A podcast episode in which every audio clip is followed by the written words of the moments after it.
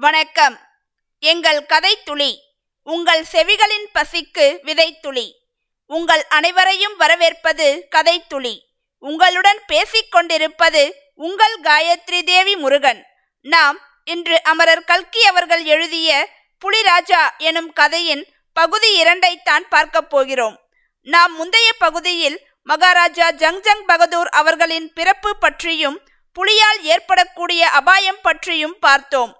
இனி இந்த பகுதியில் இறுதியில் வென்றது புலியா அல்லது புலிராஜாவா என்பதனை அமரர் கல்கி அவர்களின் எழுத்து நடைக்கு உயிர் கொடுத்து கதைக்குள் வாழ்வோமா? வாருங்கள். இன்று நாம் கேட்கப் போவது அமரர் கல்கி அவர்களின் புலிராஜா பகுதி இரண்டு. மகாராஜாவின் புலிவேட்டை விரதம் நன்கு நிறைவேறி வந்தது. பத்து வருஷ காலத்தில் எழுபது புலிகள் வரையில் வேட்டையாடி கொன்று விட்டார். அதற்கு பிறகு ஒரு பெரிய இடையூறு எதிர்ப்பட்டது பிரதிபந்தபுரம் காடுகளில் புலிகளே அற்றுப்போய் விட்டன போல் தோன்றியது.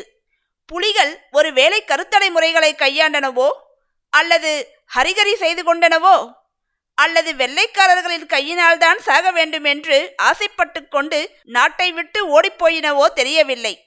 மகாராஜா ஒரு நாள் திவானை கூப்பிட்டார்.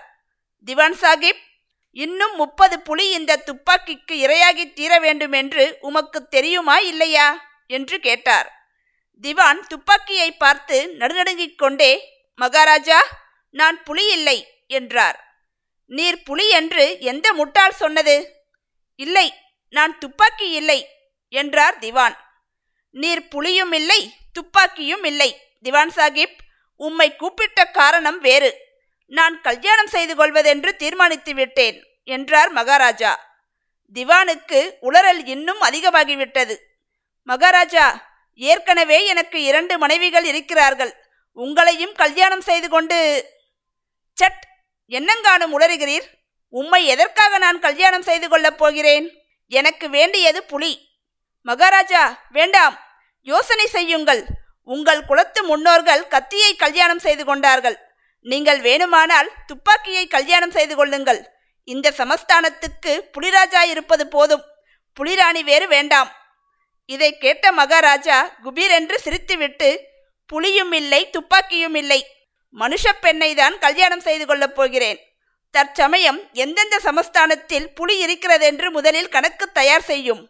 பிறகு புலி இருக்கிற சமஸ்தானத்தில் ராஜவம்சத்தில் கல்யாணத்துக்கு பெண் இருக்கிறதா என்று பாரும் என்றார்.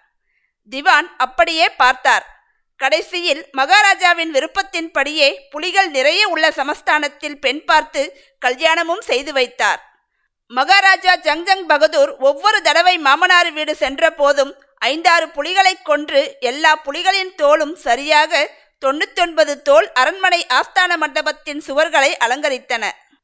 கடைசியில் நூற்றுக்கு இன்னும் ஒரு புலிதான் பாக்கி என்ற நிலைமை ஏற்பட்டதும் மகாராஜாவின் பரபரப்பு மிகவும் அதிகமாயிற்று.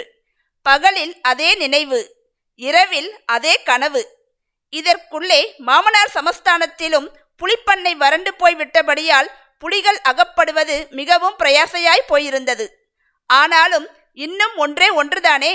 இன்னும் ஒரு புலியை மட்டும் கொன்றுவிட்டால் அப்புறம் பயமே இல்லை. புலி வேட்டையையே விட்டுவிடலாம். ஆனால் இந்த கடைசி புலி விஷயத்தில் வெகு ஜாக்கிரதையாய் இருக்க வேண்டும். காலஞ்சென்ற தலைமை ஜோசியர் என்ன சொன்னார்? தொண்ணூத்தொன்பது புலிகளை மகாராஜா கொன்ற போதிலும் நூறாவது புலி விஷயத்தில் ஜாக்கிரதையாய் இருக்க வேண்டும். உண்மைதான் புலி பொல்லாத மிருகம் ஜாக்கிரதையாகத்தான் இருக்க வேண்டும். ஆனால் அந்த நூறாவது புலிக்கு எங்கே போகிறது? புலி கிடைப்பது புலிப்பால் கிடைப்பதை விட கஷ்டமாகிவிட்டதே.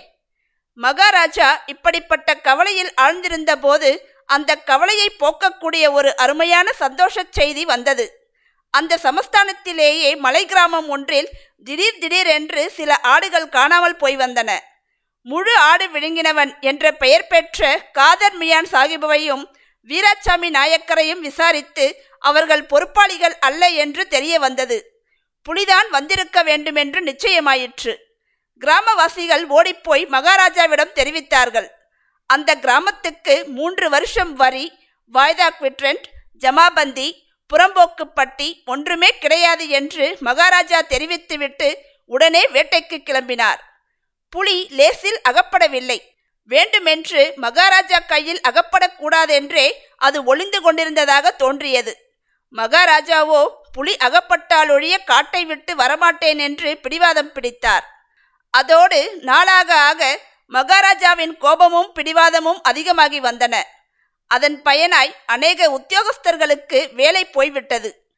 ஒரு நாள் ரொம்ப கோபம் வந்தபோது மகாராஜா திவானை கூப்பிட்டு சமஸ்தானத்தில் நிலவரியை உடனே இரண்டு பங்கு செய்யுங்கள் என்றார். திவான் பிரஜைகளுக்கு அதிருப்தி உண்டாகும் மகாராஜா அப்புறம் நம் சமஸ்தானத்திலும் ஸ்டேட் காங்கிரஸ் ஏற்பட்டுவிடும் என்றார். அப்படியானால் உம்முடைய வேலையை ராஜினாமா செய்துவிட்டு போ என்றார் மகாராஜா. இதற்கு மேல் மகாராஜாவுக்கு புலி அகப்படாதிருந்தால் விபரீதம்தான் என்று தீர்மானித்துக் கொண்டு வீட்டுக்கு போனார் திவான். அங்கே சென்னை பீப்பிள்ஸ் பார்க்கிலிருந்து வாங்கிக் கொண்டு போய் ரகசியமாய் வைத்திருந்த புலியை பார்த்ததும் தான் அவருக்கு உயிர் வந்தது. அன்றிரவு நடுநிசியில் ஊரெல்லாம் அடங்கிய பிறகு திவானும் அவருடைய வயது முதிர்ந்த மனைவியும் மேற்படி புலியை இழுத்து கொண்டு வந்து மோட்டாரில் ஏற்றினார்கள். திவான் தாமே மோட்டாரை ஓட்டிக்கொண்டு போய் மகாராஜா வேட்டையாடிக் கொண்டிருந்த காட்டுக்கு பக்கத்தில் புலியை இறக்கினார். மோட்டாரிலிருந்து இறங்க மாட்டேன் என்று சத்தியாகிரகம் செய்த அந்த புலியை பிடித்து இழுத்து கீழே தள்ளுவதற்குள் திவானுக்கு மேல்மூச்சு வாங்கிவிட்டது. மறுநாள் மகாராஜாவின் முன்னால் மேற்படி கிழப்புலியானது வந்து எஜமானே என்ன ஆங்கே என்று கேட்பது போல் நின்றது. மகாராஜா அளவிறந்த உற்சாகத்துடன் துப்பாக்கியை எடுத்து குறிவைத்து சுட்டார். உடனே புலி சுருண்டு விழுந்தது. நூறாவது புலியை கொன்றுவிட்டோம். விரதம் நிறைவேறிவிட்டது என்ற மகத்தான குதூகலம் மகாராஜாவின் மனதில் தோன்றிற்று. அந்த நூறாவது புலியை தமது தலைநகரில் ஊர்வலமாக கொண்டு வரும்படி கட்டளையிட்டுவிட்டு மகாராஜா மோட்டாரில் ஏறி விரைந்து முன்னால் சென்றார். அவர் போன பிறகு மற்ற வேட்டைக்காரர்கள் புலியின் அருகில் சென்று பார்த்தார்கள். புலியும் கண்களை பேந்த பேந்த விழித்து அவர்களை பார்த்தது. புலி சாகவில்லை என்றும் அதன் மேல் குண்டே பாயவில்லை என்றும் அவர்கள் கண்டார்கள். குண்டு சமீபத்தில் போன அதிர்ச்சியினாலேயே அது அப்படி மூர்ச்சையாகி விழுந்திருந்தது. வேட்டைக்காரர்கள் யோசனை செய்தார்கள். குண்டு தவறிப்போன செய்தி மகாராஜாவுக்கு தெரியக்கூடாது. தெரிந்தால் தங்களுடைய உத்தியோகத்துக்கு ஆபத்து என்று அவர்கள் தீர்மானித்தார்கள். அவர்களில் ஒருவன் புலிக்கு ஓரடி தூரத்திலிருந்து குறித்தவராமல் அதை கொன்று தீர்த்தான். பிறகு மகாராஜாவின் கட்டளையின்படி அந்த செத்த புலியை நகரில் ஊர்வலம் விட்டு கொண்டு போய் கடைசியில் அதை புதைத்து சமாதியும் எழுப்பினார்கள். மேற்கூறிய விசேஷ சம்பவம் நடந்து சில தினங்களுக்குப் பிறகு மகாராஜாவின் குமாரனுக்கு மூன்றாவது பிறந்த தின கொண்டாட்டம் நடந்தது. இதுவரையில் புலிவேட்டையிலேயே கவனமாயிருந்த மகாராஜா பட்டத்து இளவரசனை பற்றி கொஞ்சமும் கவனிக்கவில்லை. இப்போது அவருடைய கவனம் குழந்தையின் மீது சென்றது. பிறந்த தினத்திற்கு குழந்தைக்கு ஏதாவது பரிசு கொடுக்க வேண்டும் என்று ஆசைப்பட்டார்.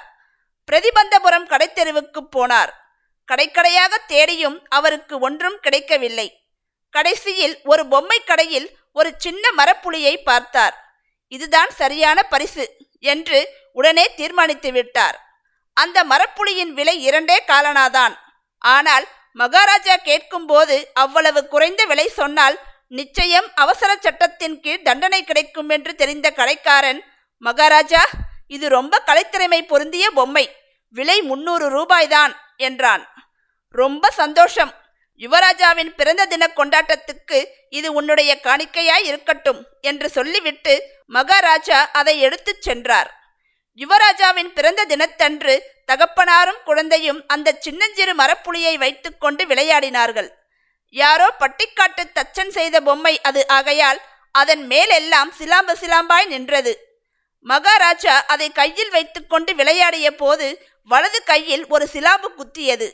இடது கையால் சிலாம்பை தட்டி எரிந்துவிட்டு மகாராஜா மேலும் விளையாடிக் கொண்டிருந்தார். சிலாம்பு குத்திய இடத்தில் மறுநாள் சின்ன கொப்புளம் புறப்பட்டது. இரண்டு நாளில் அது பெரிய சிறங்காயிற்று நாலு நாளைக்கெல்லாம் கை முழுவதும் புறையேறிவிட்டது. சென்னை பட்டணத்திலிருந்து பெரிய சர்ஜன்கள் மூன்று பேர் வரவழைக்கப்பட்டார்கள். அவர்கள் கூடி ஆலோசித்து ஆபரேஷன் செய்ய வேண்டியதுதான் என்று தீர்மானித்தார்கள். ஆபரேஷன் நடந்தது. மூன்று சர்ஜன்களும் ஆபரேஷன் செய்துவிட்டு வெளியில் வந்து பின்வரும் செய்தியை தெரிவித்தார்கள். ஆபரேஷன் வெற்றிகரமாய் நடந்தது. மகாராஜா காலமாகிவிட்டார். இவ்விதமாக நூறாவது புலியானது கடைசியில் புலிராஜாவின் மேல் வஞ்சம் தீர்த்து கொண்டது. இந்த கதை உங்கள் அனைவருக்கும் பிடித்திருக்கும் என்று நான் நம்புகிறேன். மீண்டும் இது போலவே மற்றும் ஒரு கதையில் நாம் கூடிய விரைவில் சந்திக்கலாம். அதுவரை உங்களிடமிருந்து விடை பெறுவது உங்கள் காயத்ரி தேவி முருகன். நன்றி வணக்கம்.